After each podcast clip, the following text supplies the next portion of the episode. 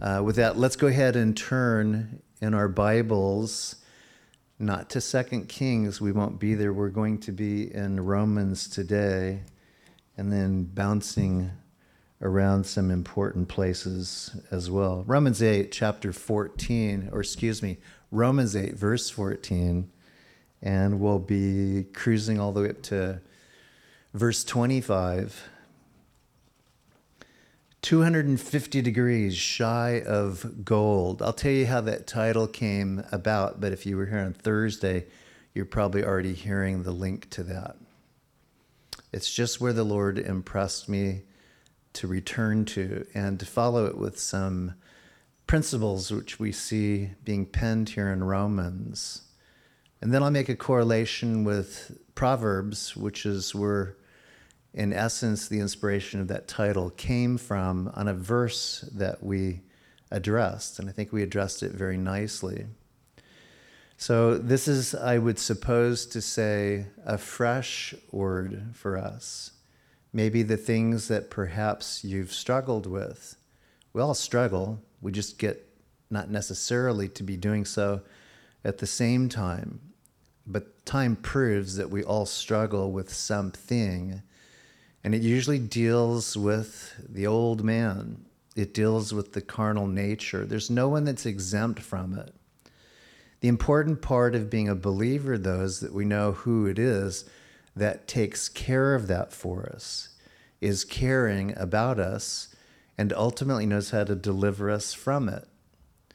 The part that's more difficult is the transaction that never happened for those who even desire spirituality and will even occupy a seat within the church, but they don't know certain facts with regard to the tensions that are both spiritual, fleshly, and the means by which the Lord allows us to be free of influence. Those are important parts. So, Romans right now is Paul. He's speaking, and this is important as one who is confessing, I'm frail. He was able to say that he was perfect according to the law in Judaism. He's able to say, but as a believer, as a Christ follower, this is what I've found have been the challenges. He writes the principles. He is one that certainly has stood the measure of passing those principles, but he's also being very transparent, saying, I also struggle. But in the struggle, I realize why it's happening. I also know the disposition of my Lord concerning it. And I also know the tools with regard to not allowing it to prevail. So here we go with Romans. We'll read it verbatim. And beginning at verse uh, 14 is where I'll pick it up. I think this is really where I want to go.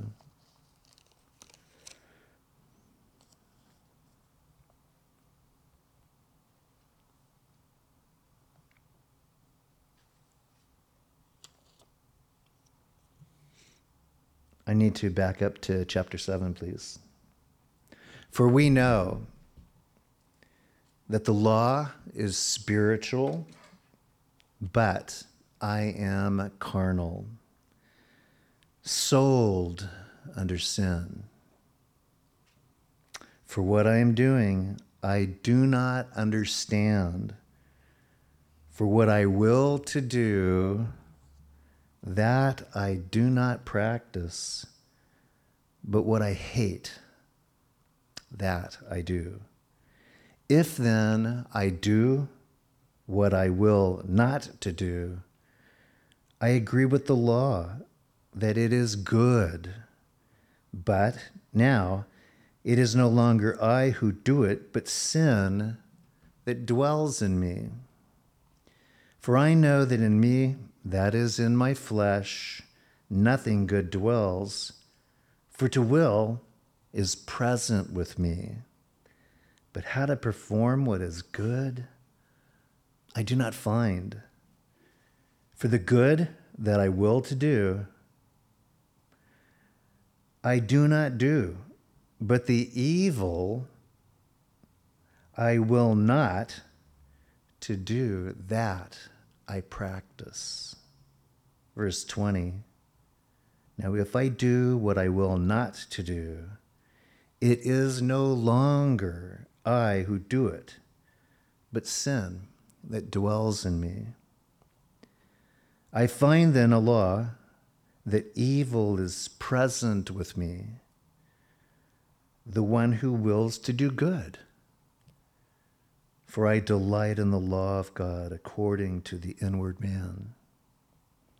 But I see another law in my members, warring against the law of my mind and bringing me into captivity to the law of sin, which is in my members.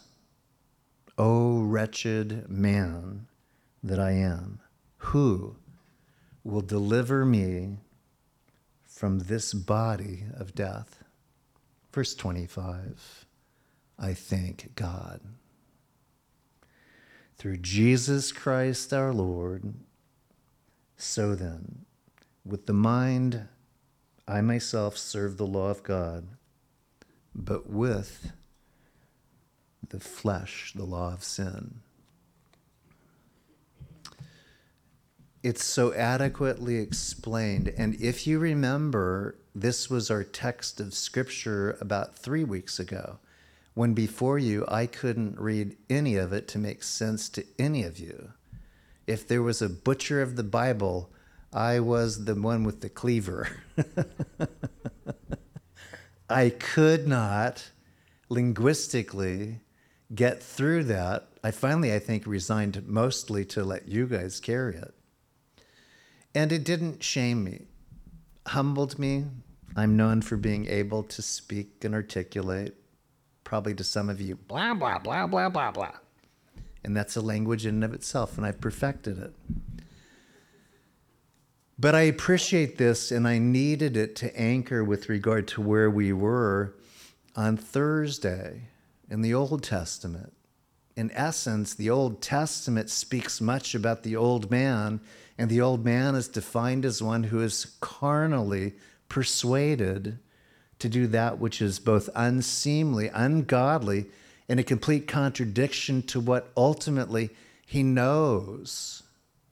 The Old Testament isn't just filled with bad guys, it's filled with good guys, good stories, good women, good children, but all at some point in time with something that speaks of their challenges in living for God.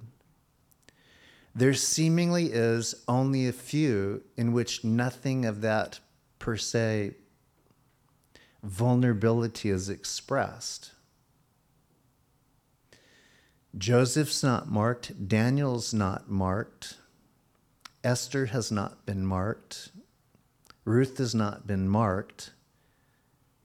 Many of the other characters are permitted to have their faux pas and Bible boo boos declared.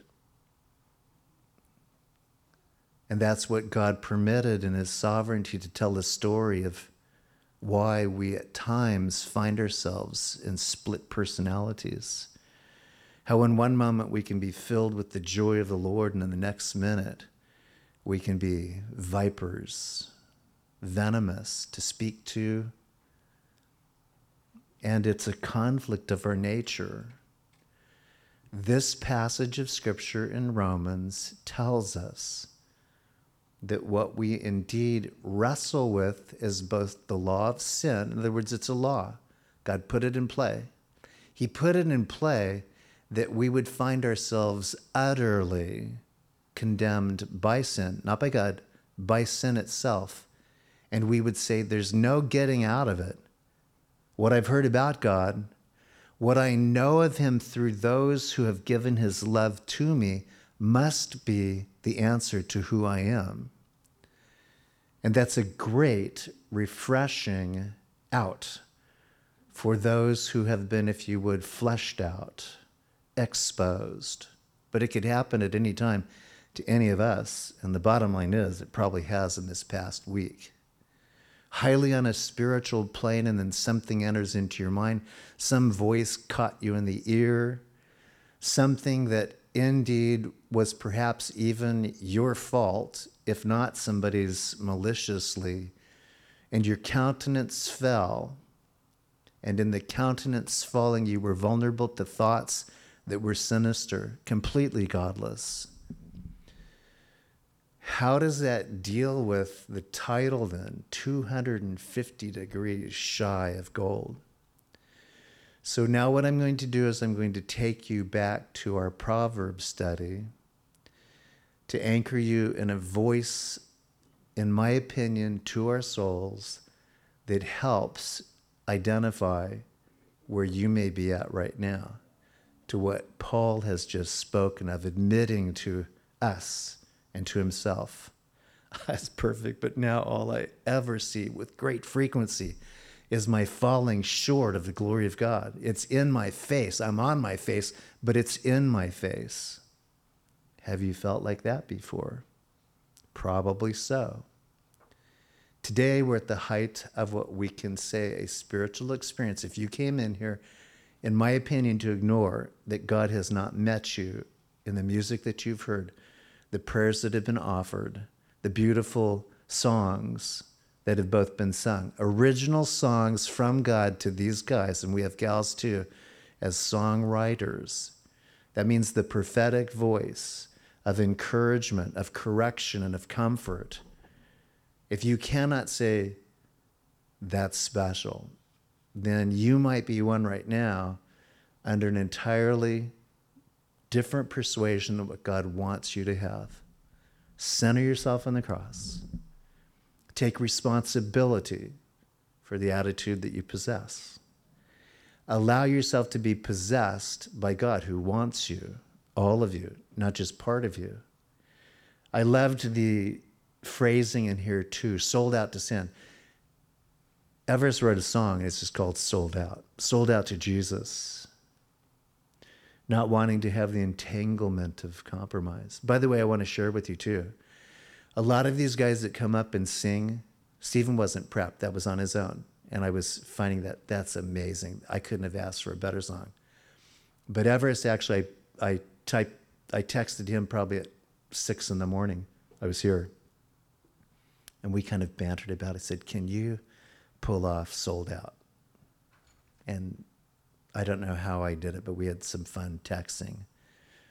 You know, he gave me some gifts and I gave him some gaff and, you know, and, and ultimately said, yeah, glad to do it. But as I was watching, I was going, I wouldn't do that. I live in a complete state of contradiction. I expect others to do what it is I will probably not do. And the pastor, you can't ask me to do that in an emergency. Isn't that weird? While I'm sitting there, I'm just going, ah. and I'm going, oh, he's nailing it. The guitar sounds great, just brought in today because the other one wasn't working. And by the way, guitarists, if I can just segue just a little bit, when you handle somebody else's weapon, it ain't yours. That's a whole different area of insecurity. That's like sending a cowboy into a gunfight without his pistol. It's not his chances are he's going to lose that battle. And so all of these things were up against him, but there he was, just, it was awesome. So I was very proud of you. Well, he's not here, but I'm proud of you too, Zach. All of you. okay, you should have said, let's move on, please. Let's do it. Move to Proverbs, please. 17.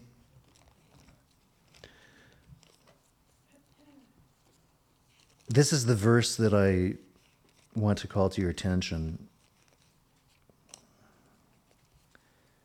17.3 is where we were at. If you were here, just tolerate it, okay? It's still good.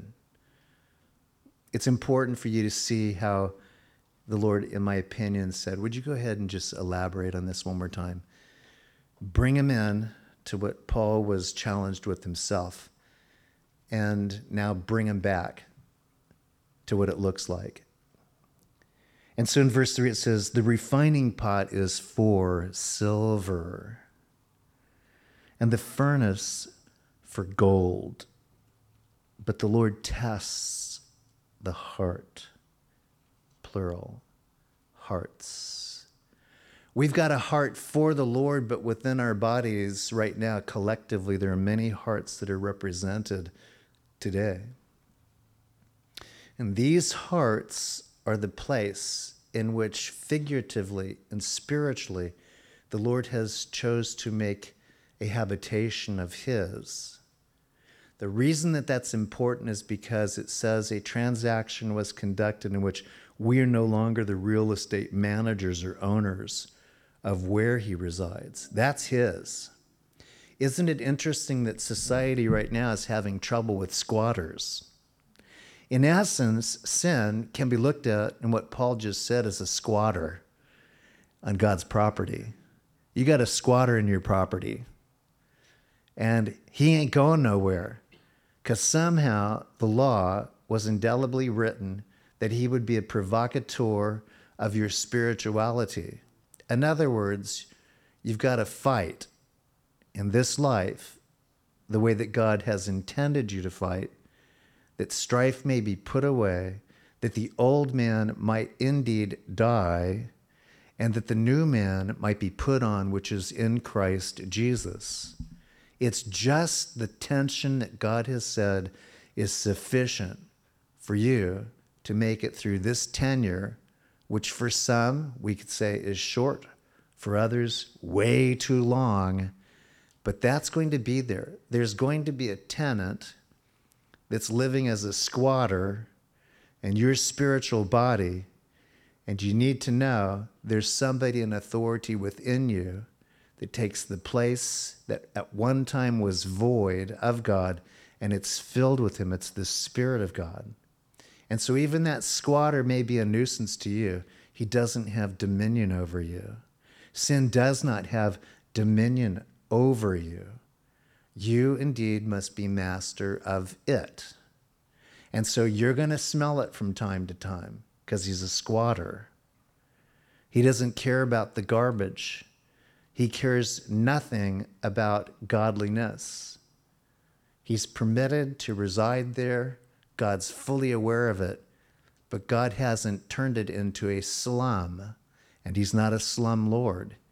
He's a Lord that's not afraid of any kind of intrusion, and he's certainly not at all apologizing for the laws that he has given to man to both govern him and also prod him into deeper footsteps towards grace and mercy and forgiveness, applying the blood and becoming better than we ever thought we could be or what anybody ever believed that we had a chance for whether you believe it or not, you're far better this day than you've ever been. And you have an opportunity as well on the next day and the next days that follow to the point, and I'll make this point, a Thursday that we present ourselves before God once again as those who say, I need a little washing of this tendency I'm not just a tenement. I'm not just a broken down apartment. I'm housing God. In my housing, it's time for spring cleaning. And that's probably one of the best illustrations I can get. So, where is this coming from? So, in a study, just to show you the contrast right now, silver has a specific heating point or melting point. I shared this on Thursday. And the melting point of silver is less than the melting point of gold. They would be economically considered precious metals. We are likened to them. We are also likened to precious gems and jewels. These are things that the Lord allows us to see, and He wants us to know that from His consideration, we are immeasurably valuable more so than anything we could have our hands on. But because he knows that we respond to pictures and we find ourselves intrigued by them, he allows them to be presented in a way in which a truth is to be apprehended. So, this coming back to it again in three, The refining pot is for silver. In other words, who we are as believers, those who have a relationship with God, and in this case, I can say likened to silver, or ultimately what God permits to happen to us is for refinement. And the refinement, distinctively different than seemingly gold, is what it's refined in. It's refined in a pot. Now, it doesn't mean that through, if you would, certain areas of industry, we've learned how to go beyond, if you would, the cauldron. Because refinement of precious metals has obviously been industrially more efficient and effective in the old days. But this is to keep it simple. It's a small, if you would, basin, pot, cauldron. And the silver that ultimately is in it is actually in process to be refined. And the refining point happens at 1700 degrees Fahrenheit. That's when it melts. And all the junk in it, it floats to the top. When the metal itself, under heat, reduces itself to a liquefied state, then any of the junk is on the top. It is a word that we would say is dross. That which defiles it, that permeates it, that decreases its value, is scraped off, scooped off, poured off. And God says, That's what I do with you. The distinction between gold and silver would be probably in what we'd say its value is. But I can tell you, somebody can possess a lot of silver to maybe my gold coin, and they would say, I've outdone you. I've got more silver than you've got gold. And though that may be a more precious metal, look at what it is that I've got. That can sometimes happen in our faith as well. I'm comfortable with my silver. I'm doing just fine. It's refined. I'm where it is that I want to be. But God says, But I've got another process for you. You're where it is that you want to be, but I want you to be 250 degrees to my perfect will. Silver's fine. And it is true, many can boast economically in the silver that they possess, but it does not equate to the gold that you are there's a gold standard that God has that's greater than a silver standard that man can say, happy, good, that's where my money's in.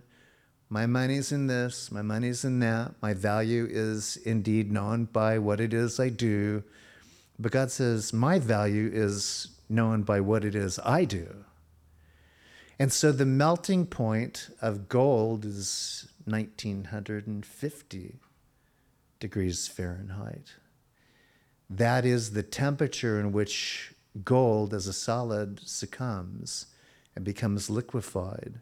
In the liquefaction of it, it is when those who handle such, the dross rises, it's scraped, and then gold is measured by a percentage or in carats. Most of us know that sometimes the higher percentage actually yields a softer metal. Gold is one of those things that in the old cowboy movies, they get a gold piece tossed to them or a nugget, and the first thing those guys do is bite it. They're basically testing out whether their tooth is going to break or whether it's going to be their snack food, at least a portion of that coin. But it's a testing. In the same sense, God tests your gold he's able to savor, if you would, put his teeth into it and say, that's gold. And so this was actually saying that the difference between gold and silver, you would say, is marginal. 250 degrees, what's that? Apparently, it's sufficient to say, why would you choose to remain content holding silver when God says 250 degrees more and you can be gold? Why would you be content? Why would we be content? Paul wasn't content. Paul had perfection, if you would, in silver because he was a judicator. In other words, he was perfect under the law by the evaluation of being a part of the Sanhedrin. He was perfect in executing the judgment of the law, which in his case was to render a death penalty or seemingly the wrath of God, because remember, he was zealous for God. So anything he did that in his accuracy of perfection under the law, he would also render by his judgment the wrath that he thought was of God. And I shared this with our young people that in chapter 9, guess who met him? The God of his zeal. And said, What are you doing? And he said, Lord, meaning that he had a connection by conscience, that what he had been doing, he was stopped by the voice that he thought all along he was doing business for. And Jesus said to him, You're persecuting my church, you're persecuting me. I've got another plan for you. You're going to be moved up in my economy to the gold standard that I expect. You're going to be put in a smelter, and the heat's going to be turned up, and you're going to be both invaluable to me, and you are going to pen the most extraordinary words that I could say to my church. 250 degrees, that's the difference. We would say, isn't that kind of like warming a bun in an oven? So, therefore, yes. It's not like to the melting point of ruining your life. Although, if it pleases God to ruin us in our decisions, then so be it. He will do that. But his ruin isn't intended for what? Harm. It's intended for value, for good. So, at any rate, that's where we go there. The difference between a melting pot that ultimately is heated to the point in which silver is liquefied to what the other mechanism is, which is a furnace you can imagine. A furnace is intense. Why, for just 250 more degrees, does it have to be intense? because God is intent in allowing you to pass each and every test of your heart as to where it's at and what you're going to do. That's why, at least for me, and I've said it before, but I don't mind being redundant. One of the things that I know works for me is when I come in in the morning and I'm able to sit before these men and women who you have heard sing. And because I'm a musician and a poet, it's my happy place. It's my spiritual moment of being able to connect with, in my opinion, the wholesome and honest giftings of God to whom you see with frequency in this place. They're awesome players. And I'm going, I can spare 30 minutes. The thing is, I found that as I spare my 30 minutes, God spares me in so many things during my day. I'm just giving a trumpet toot for the fact that what I used to do for six to seven years, I now get to retire from that and have a seat and be bathed in awesome music four days a week. And I'm hearing stuff, honestly, I'm going, where did they get that song? Did you write that song? Mm-hmm. Oh, my word. How did the Lord not give that to me? Then I have to suffer with jealousy and, you know, envy. And then I find myself on my face going, Oh, Lord, this body of sin, what shall be done? You know, I go through that. Here's what I want to share with you. Why does this happen? And what has God done? So, part of this needs to go all the way back to Genesis because I'm just going to cite for you the reason that God cares so much about you as his treasury and why it's important for us to say, that's what I want. I know what I want to do in my will, but I do not seem to be able to do it. I'm a failure, but I know what God's heart is. So go back to Genesis, if you would, with me. I want to take a look very quickly at the third chapter, right away your remembrance of that should be pretty much processing. Here's what I want to do Genesis chapter 3 9, an explanation on how we have, if you would, split personalities that fight both God initially and then ultimately what he wants to do with us in his value towards us or his evaluation of us. In chapter 3, verse 9, this is what we hear him say to one who has just found himself contrary in what he's done to the will of God. Two things that we know in this chapter two sins that had major consequences, especially when they linked up in marriage. It was deception and disobedience. That's all you need to know. Why is it that you have challenges doing God's will? There's only two reasons right now that can be cited, at least from what we see in this text. It's one who gets deceived, and it's another who disobeys. You and I have that same vulnerability. God says this He called to Adam and said to him in verse 9, Where are you? You see, we're not absent of God because He is with us. He's walking with these guys, He's on the spot where these two have sinned. He's there on time. He was wanting time with them, and here's what happens. The answer in verse 10 I heard your voice in the garden, and I was afraid because I was naked and I hid myself. And he said, Who told you that you were naked? Have you eaten from the tree of which I commanded you that you should not eat? And then, of course, the blame game happens. So we don't need to go into that. The bottom line is, is God chose to have an interaction with them, a conference. He was there where he had always been. And so Adam's heart is being tested. It's right now in the misery of failure. He can't even answer, if you would, honestly. He didn't even bother to utter, God, forgive me. I have sinned against you. David inevitably would be one that could voice that. Adam never got around to it. And so God made a purpose plan to save him from even his inadequacy or his stubbornness or his shame to not even apologize. And so you need to understand that from the beginning, it's not God working contrary to being good to Adam and Eve. It's the fact that Adam and Eve worked contrary to being great for God. And that's one of the things that we need to understand too. In this season, we need to desire to be great for God.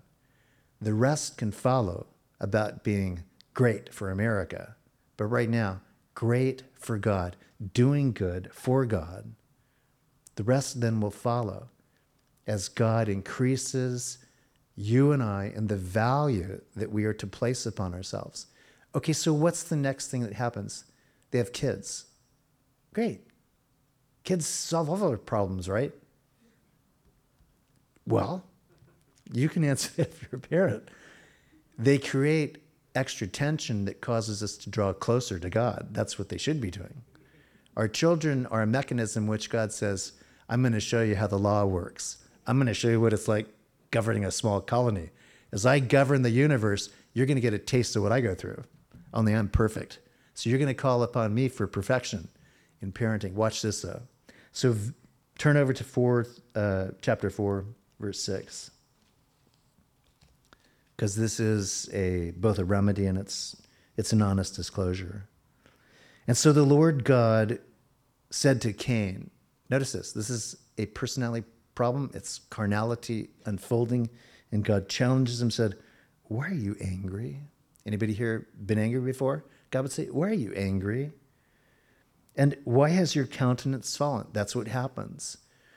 Either the falling of the countenance provokes anger, okay, or anger basically provokes the falling of countenance. It can happen either way.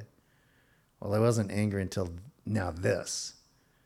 And then my countenance was great until that.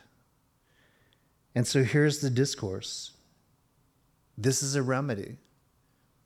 This is God saying, you don't have to let this situation get out of control. You do not have to suffer a consequence, which is pending if you choose errantly. If you, like your father, disobey me, it's going to be a hardship for you. And so here it is. If you do well, will you not be accepted? The difference was is that he wanted to please God on his terms, not as he had been instructed and that his brother Abel had done. You know that. If you do not well, sin, if you do not do well, sin lies at the door and its desires for you, but you should rule over it. How do you increase in value, go up 250 degrees to be gold? Nothing for God to do. You're already used to the heat. Why don't you take it up 250 degrees? Why be shy of missing the gold standard and be content, if you would, with the silver treasure? And so this is an appeal, it's an instruction to him on what to do. I'll accept you. All you need to do, Cain, is do well. Apologize to your brother because your anger towards him is an offense to me. He's done what's right, he continues to do good. Do well. Take some tips from him. Understand the consequence of your father, your mother, whatever it is. Start fresh, get a fresh start. And so what happens there is that he doesn't. Verse 8 tells you that not obeying God, he ultimately set demise upon Abel and killed him. Do well. Nope, not going to do that. Drink from my well. Not thirsty for that spiritual stuff. What are you going to do then, Cain? Farewell, God. That's what I'm going to do. I'm going to do my life according to my will, my will. Farewell, God. That's one of the dispositions that happens. Paul could have said, Lord, I'm zealous for you. I hear you talking but nonsense. I'm going to the next household. Because those Christians have to be dealt with. And I'm going to show you that I'm the best Jew you ever saw and you ever made. God didn't find that to be acceptable at all. The next area is 5, chapter 5, verse 8 and you'll see why this is so important. It's one verse. Listen to it. But Noah found grace in the eyes of the Lord.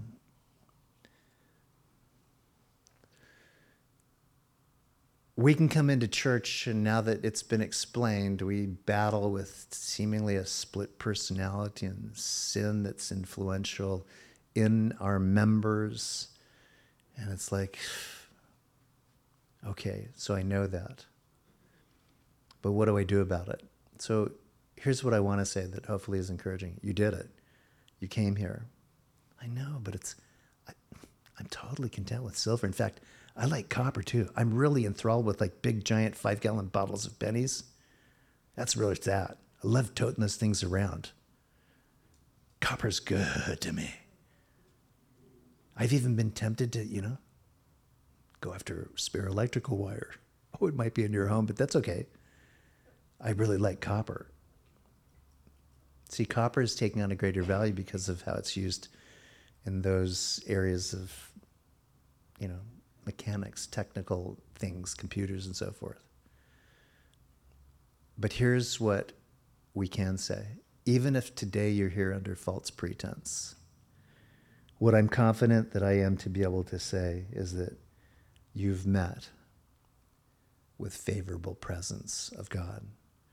Every single one of us can pass through that door under false pretense.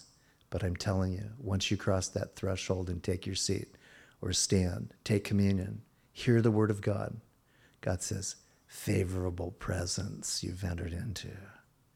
My favor is upon you. And I believe truly in my heart that's one of the distinctives that we have in what God is saying for us to do. He loves us. Trials and tests are purposed for us that He might be exalted in us passing them. And we need to be those who do not pass up the opportunity to exceedingly do well, not in our strength, but in His power. It's just a good way to be able to go His way, according to the Hebrew understanding of God, Yahweh. It's just the way it should be. And so, for my prayer, being now a much older man than I was in taking up my cross to follow him, I say, Lord, I want to go to the finish line. I don't want to go necessarily impressively, saying that I can run a marathon as I once did. Because what I did in four hours and 40 minutes, I'll bet you it'd take me eight hours now and a wagon. But I said, I want to be able to really influence in the way that you have enabled me, not only my generation, but the next generation. You're seeing the next generation. I hope and pray that you will ask the Lord to begin filling this church with the next generation as we get to age like Cheddar, the older guys. That's not a bad thing, by the way. Aged cheddar is of great value on the market. Aged wine is great value on the market. There's a time in which we have to cheer on the next generation. Why wouldn't you want to see them come from all parts of the country? Because these guys are saying, I'm not content with silver. I'm not content with my pennies anymore. I want the gold brick. I want to be that gold brick for God. That's what we're saying.